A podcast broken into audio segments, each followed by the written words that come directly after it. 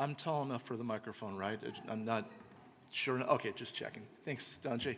Good morning, everybody. Hope you're doing well. We're glad you're able to brave the rain.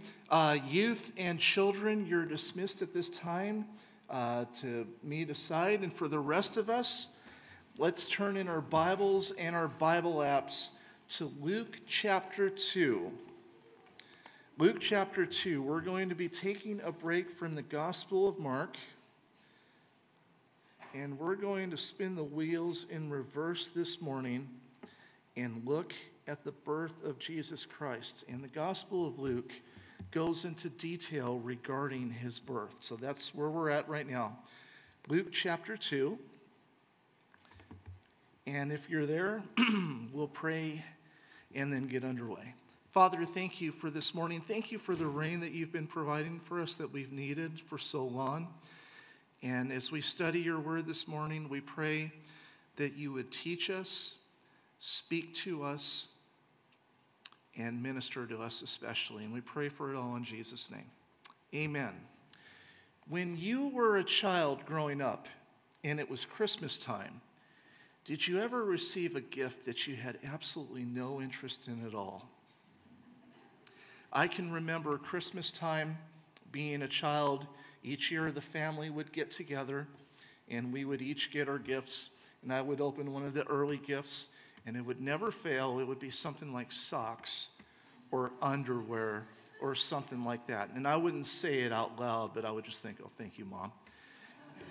if you've ever seen the movie A Christmas Story, you'll remember it's the story of a kid named Ralphie who wanted a BB gun for Christmas.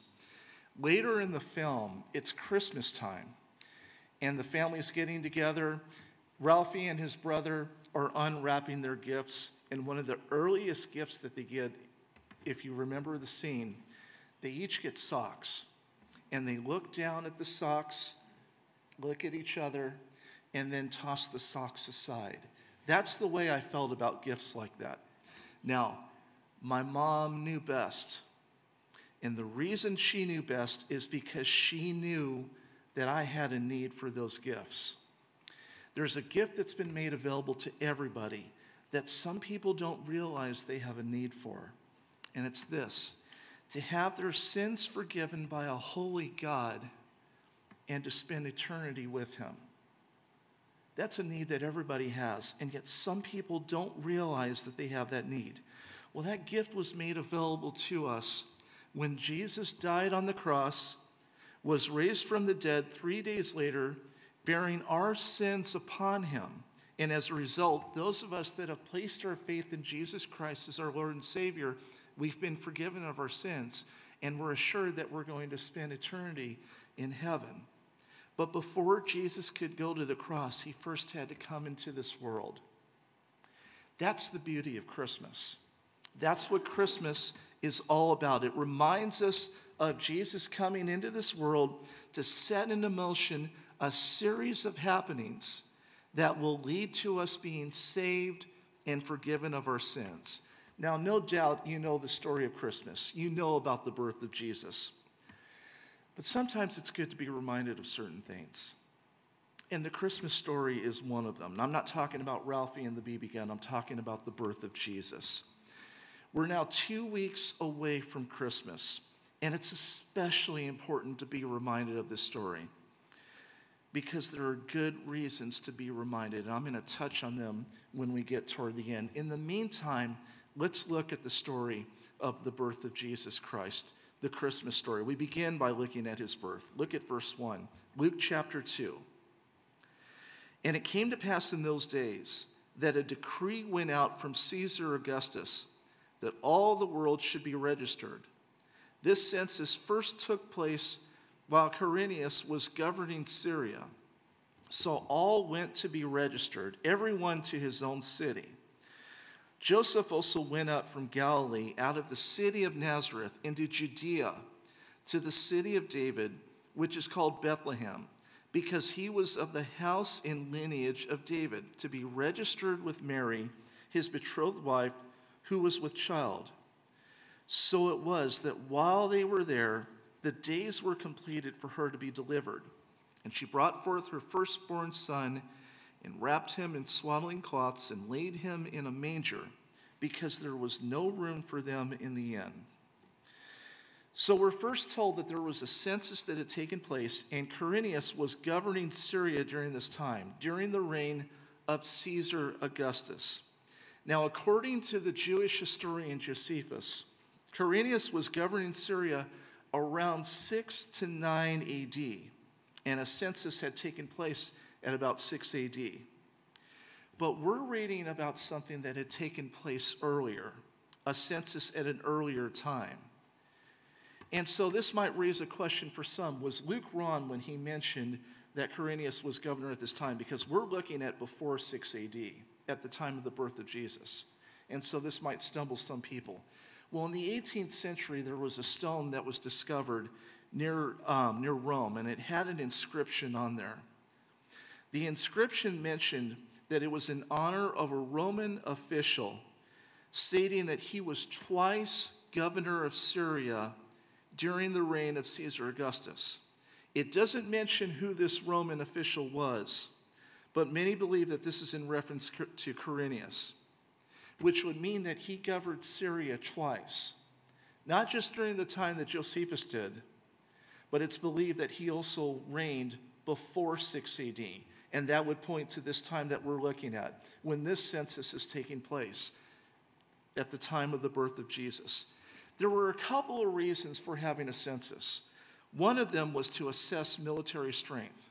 It was a way to gather numbers of people and to find out how many people were able to fight and to be in the military. Another reason for the census was for taxation purposes. The Roman Empire loved to tax people. I'm not sure if circumstances are any different today as far as government trying, wanting to tax people. That's a whole other discussion.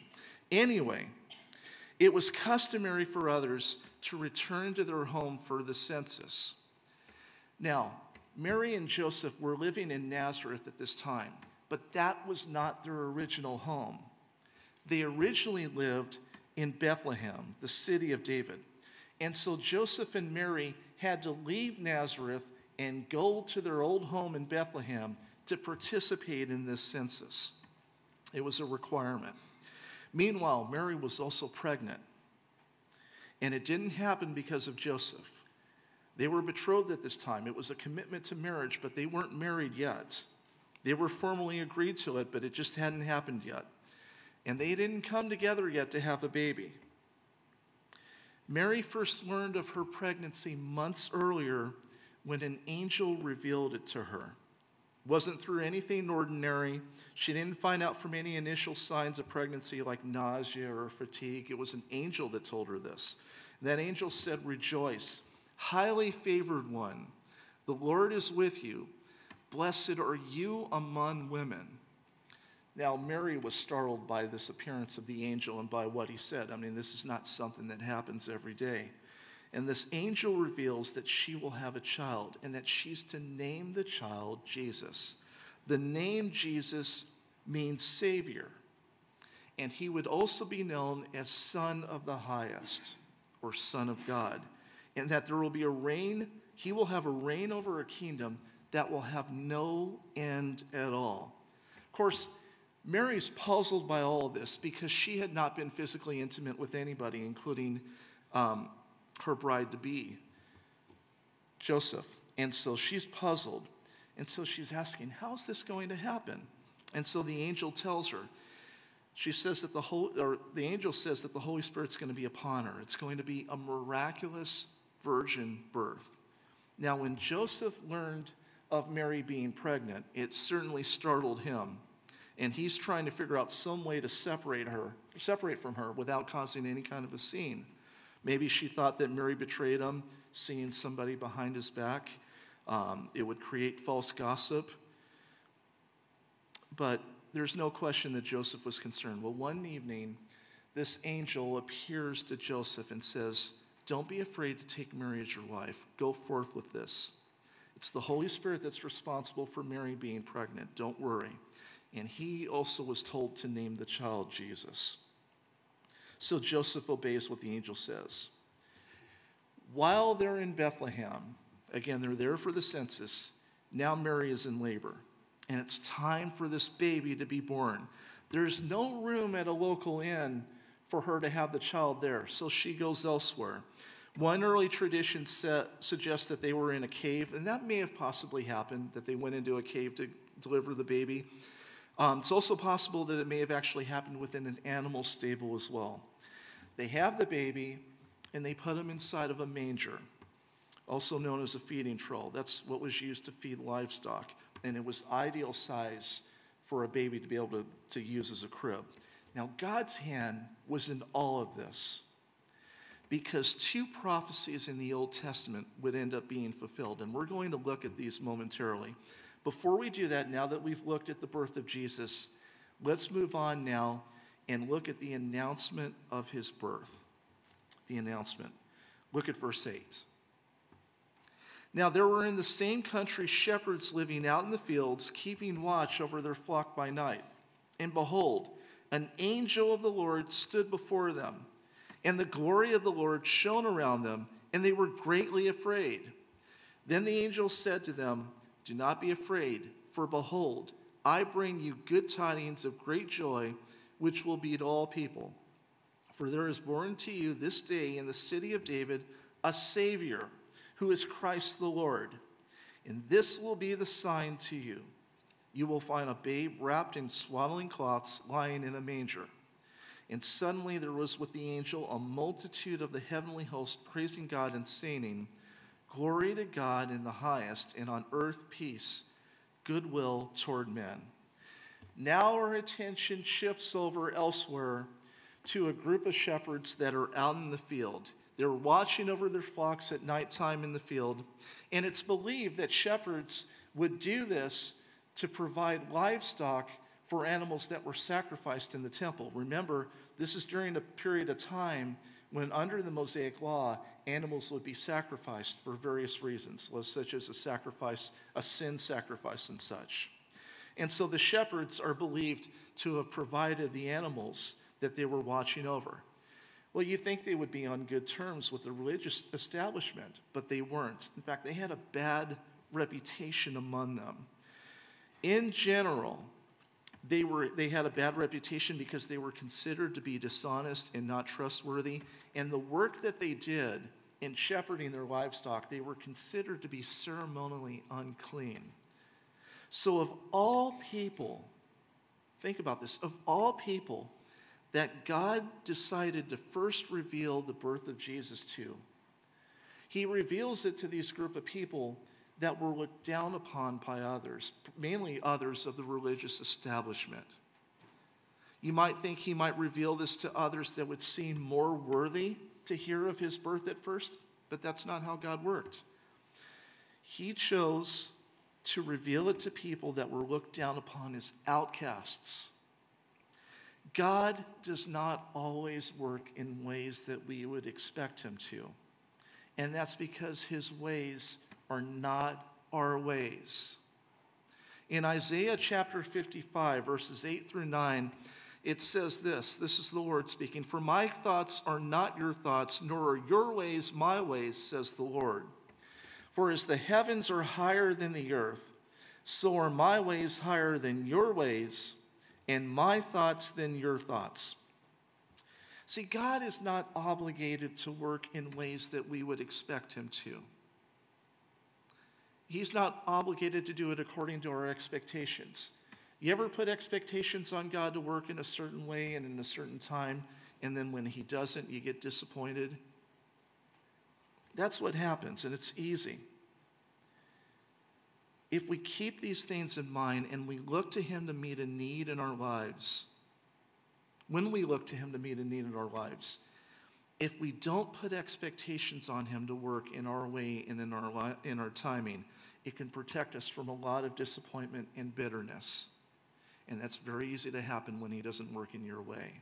He's not obligated to do that. He didn't work in ways that we would expect Him to back then, like revealing the birth of Christ to these shepherds, people that were looked down as outcasts. But that's what He did. Now, God revealed the birth of Jesus to these shepherds by using an angelic being. We don't know who this was. Um, there was an angel named Gabriel that told Mary months earlier that she was pregnant, but we don't know if this is the same angel that's revealing the birth of Jesus to these shepherds. But when the shepherds saw the angel, how did they react? It wasn't like, whoa, look at that. That's so neat. That's an angel, right? No, they were scared. They were frightened. They were panicked. In the original language, it says that they feared a great fear. Well, the angel calms them down and he says, Don't be afraid. Listen, I've got good news for you. A Savior is born in Bethlehem. It's Christ the Lord. And that's good news for everybody. The, the title Christ, it means anointed one or Messiah. And the Old Testament is full of prophecies regarding the coming of this Messiah. All these prophecies were foretold centuries in advance, and anybody that knew of these prophecies, that would have learned of the birth of Jesus, they would have had good reason to be excited. Did these shepherds have any knowledge of these prophecies? I don't know if they did. If they did, they would have been absolutely thrilled for that reason alone. As I said, two of these prophecies were fulfilled when Jesus was born, and I just want to take some time to touch on this.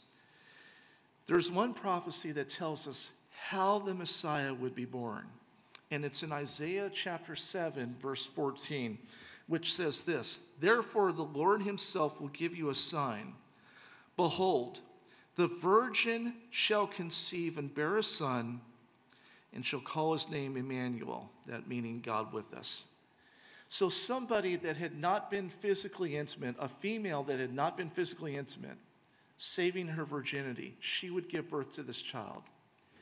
Now, a side note regarding this prophecy some within Jewish circles will deny that this is a prophecy of a virgin birth. And they do that by pointing out the Hebrew word Alma. That's the word translated virgin here. They'll point out that it refers to a young woman of age who's eligible to be married, and it does mean that.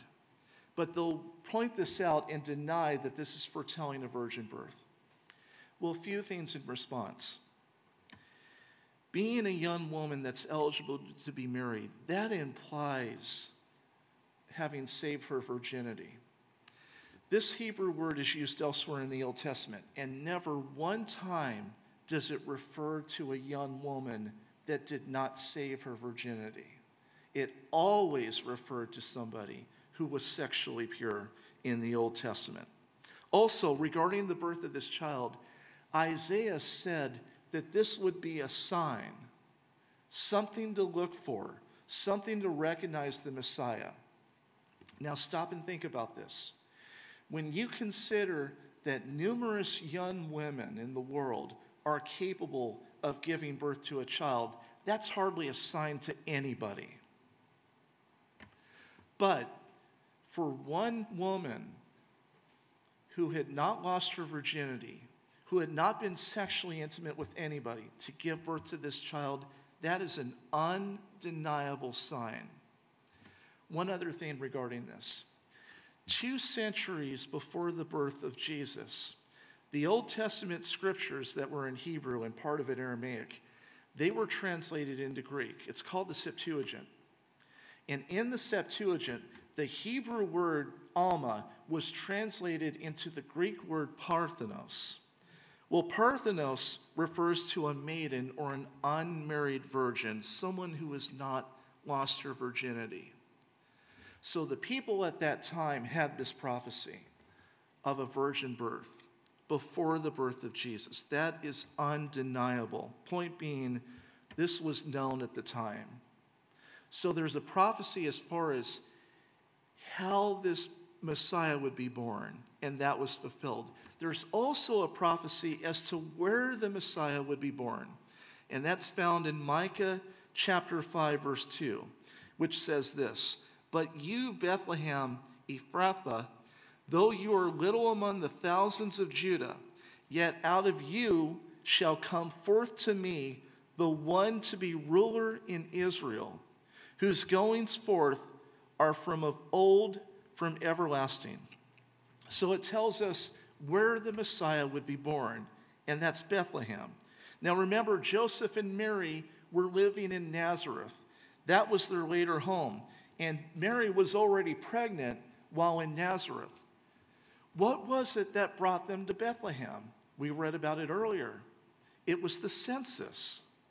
God used a secular happening to bring about his purposes, to bring about a fulfilled prophecy, his plans. In this case, bringing Joseph and Mary from Nazareth to Bethlehem to fulfill a prophecy that was foretold centuries earlier. And God used a secular happening, a census, to bring this about.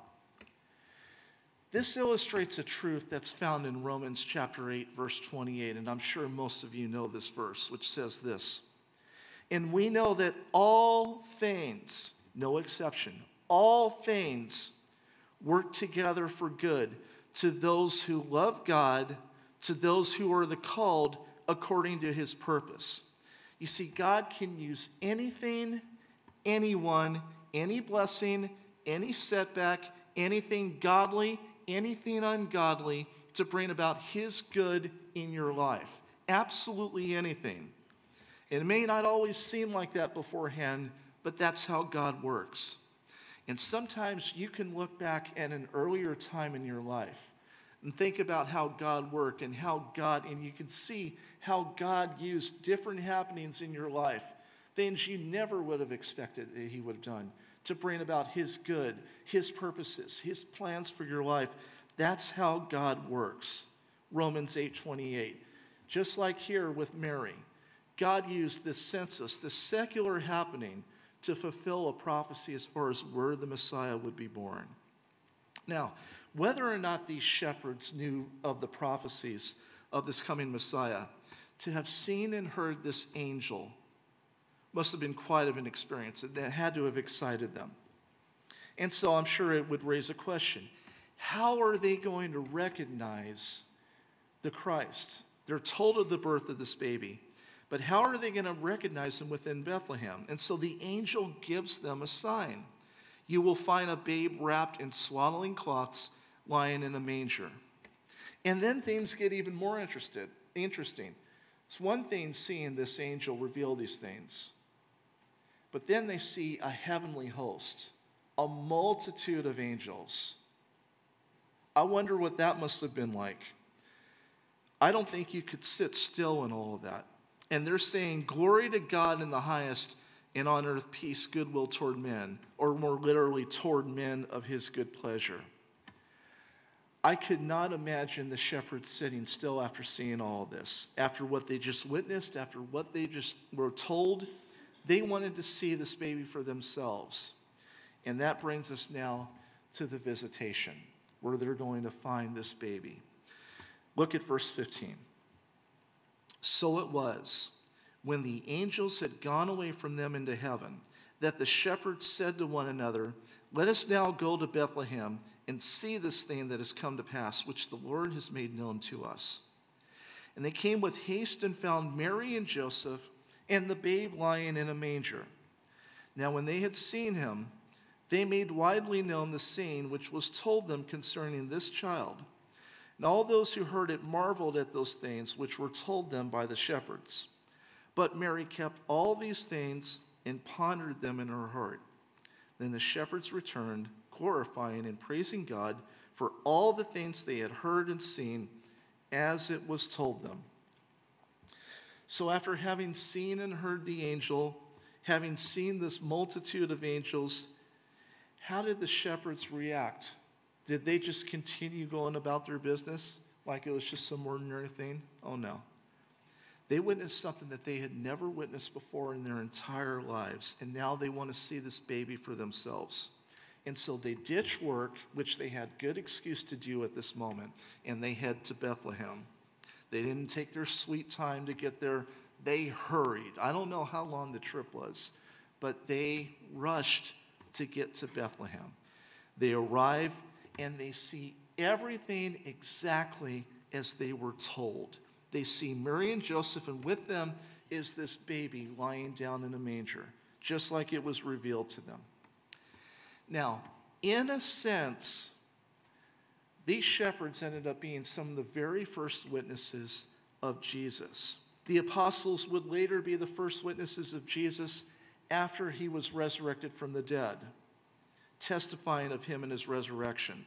In contrast, in a different sense, these shepherds were witnesses of Jesus right after his birth. After seeing the angels, after hearing the birth of the Messiah, and then seeing the baby with their own eyes, they could not keep quiet about any of this. I don't know if I could either. They could not help but share with other people the things that they had seen and heard.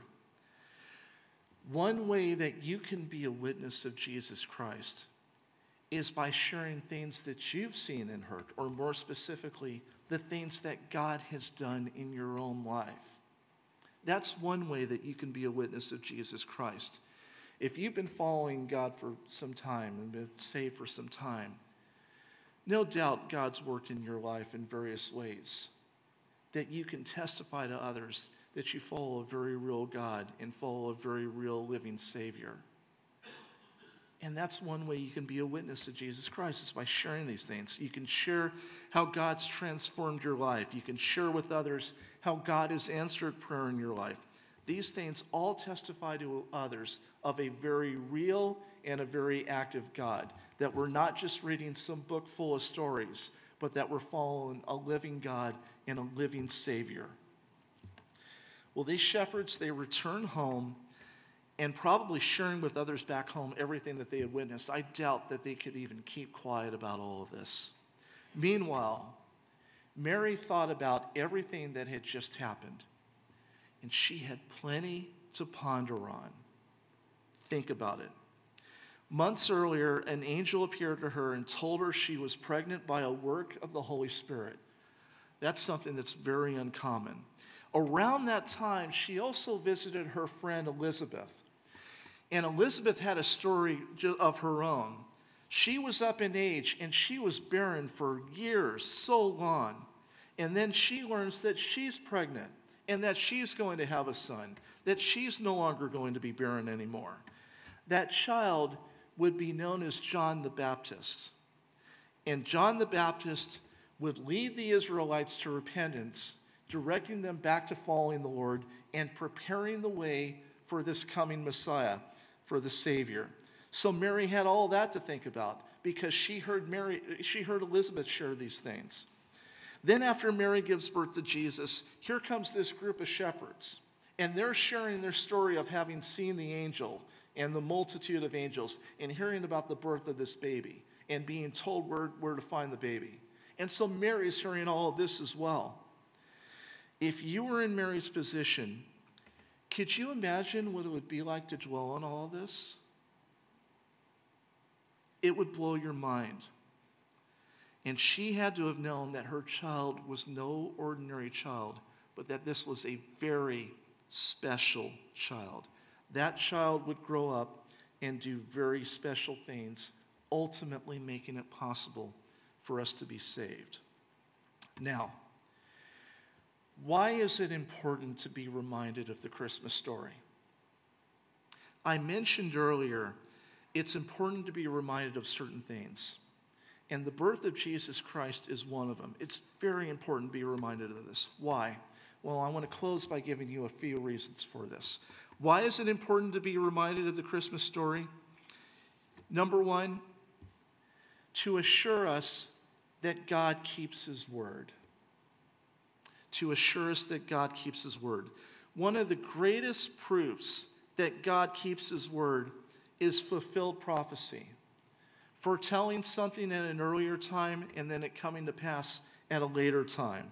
And as I said earlier, in the Old Testament, there were many prophecies regarding the coming of this Messiah, foretold centuries in advance, that were all fulfilled by Jesus. We've only touched on two of these prophecies, there were many of them. We looked at the prophecy of the virgin birth, we saw the prophecy of how the Messiah would be born. These things all testify that God keeps his word. Because if they were not fulfilled, then how could you trust God if He doesn't have somebody foretell something and it doesn't come to pass?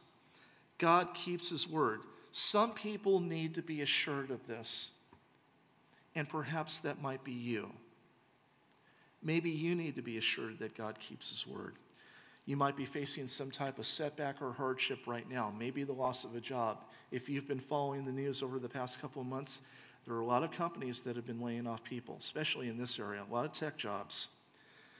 Maybe you're questioning if God is able to provide some help, maybe line up a job for you, meet some other need. Maybe you're waiting on God to answer a prayer, and you're questioning if God is true to his word and able to meet the need, able to answer prayer. Listen, if you're struggling with believing God and that he's true to his word, when you have time on your own, take the time to meditate on everything that we've been looking at this morning the birth of this Savior, how it fulfilled prophecy, foretelling these things centuries in advance, because these things will remind you and assure you that God truly keeps His word. And some of you may need to be reminded of that and assured of that. So that's one reason to be reminded of the Christmas story that God keeps His word. Here's another reason to be reminded to not get distracted by the busyness of this time of year. So that we don't get distracted by the busyness of this time of year. It's amazing how early we start thinking of Christmas. It used to be that once Thanksgiving had happened, and some of you are old enough to remember this, once Thanksgiving happened, then you'd start hearing everybody talk about Christmas. Those days are long gone. We hear about Christmas much earlier than that. I'll never forget years ago, I was in a bookstore going through books, and there's Christmas music blaring on the PA system in the month of August, the middle of the summer. I couldn't believe it. Even that's nothing nowadays. You could turn on Hallmark Channel and see some Christmas themed music or movie any month of the year now. We're flooded with Christmas long in advance. And it can cause some people to start thinking so far ahead to Christmas and planning and preparations, people to visit, family get togethers, gifts to save money for, gifts to purchase. And it can be very stressful, and we can easily get distracted by all of this. That's on top of other responsibilities that we have just from living in this area boy, our lives can be so busy in this area. It's interesting, my wife Ann and I, people that we've known that have left the state of California and have moved elsewhere, oftentimes they'll mention how their pace of life is slowed down from being out of California. So you've got that, and then you've got Christmas on top of all of this. We can get so busy, so caught up in other things, especially when Christmas comes. Let's be careful that we don't get distracted by these things. We need time alone with God, time reading His Word, time studying His Word, time in prayer with Him. And it can be so easy to fall from these things, to get distracted from these things because of this time of year and all the responsibilities that we have. Let's be careful that we don't get distracted by them. Remembering first and foremost what Christmas is mainly all about, and that's remembering and celebrating the birth of a Savior. Finally, there's a third reason why it's important to be reminded of the Christmas story, and that's this to assure us of God's love for us. To assure us of God's love for us. Some people need to be reminded and assured of God's love for them during this very time of year. Some are away from loved ones. Maybe that's you. You might be away from loved ones during this season of the year. Maybe you're single. This can be a very difficult time of the year for singles because they don't have a companion to be with, and that causes them to feel very alone, maybe feeling very unloved. Jesus being sent into this world and later on to ultimately pay the penalty of our sins, that demonstrates the love of God that He has toward us. Now, those of you that watch football, whenever a team kicks an extra point or they go for a field goal. Occasionally, you might see somebody in the stands in the background holding up a big sign that says John 3:16. And if you know that verse, you know what it says. For God so loved the world that he gave his only begotten Son, that whoever believes in him should not perish, but have everlasting life. Listen, if you're a follower of Jesus Christ and you're struggling with feeling loved during this time of year, think about everything that Jesus has done for you coming into this world, dying on a cross, paying the penalty of your sins so that you can spend eternity with Him. That is how much God loves you. And when you take the time to meditate on these things and think about that, that's the greatest love that you can possibly have. That is how much you're loved by God. But maybe you're not a follower of Jesus Christ. I mentioned earlier that there's a gift that's been made available to everybody that some people don't realize that they have a need for. And that is to be forgiven of our sins by a holy God and to spend eternity with Him. Some people do not realize that they have that need. Why is the gift needed?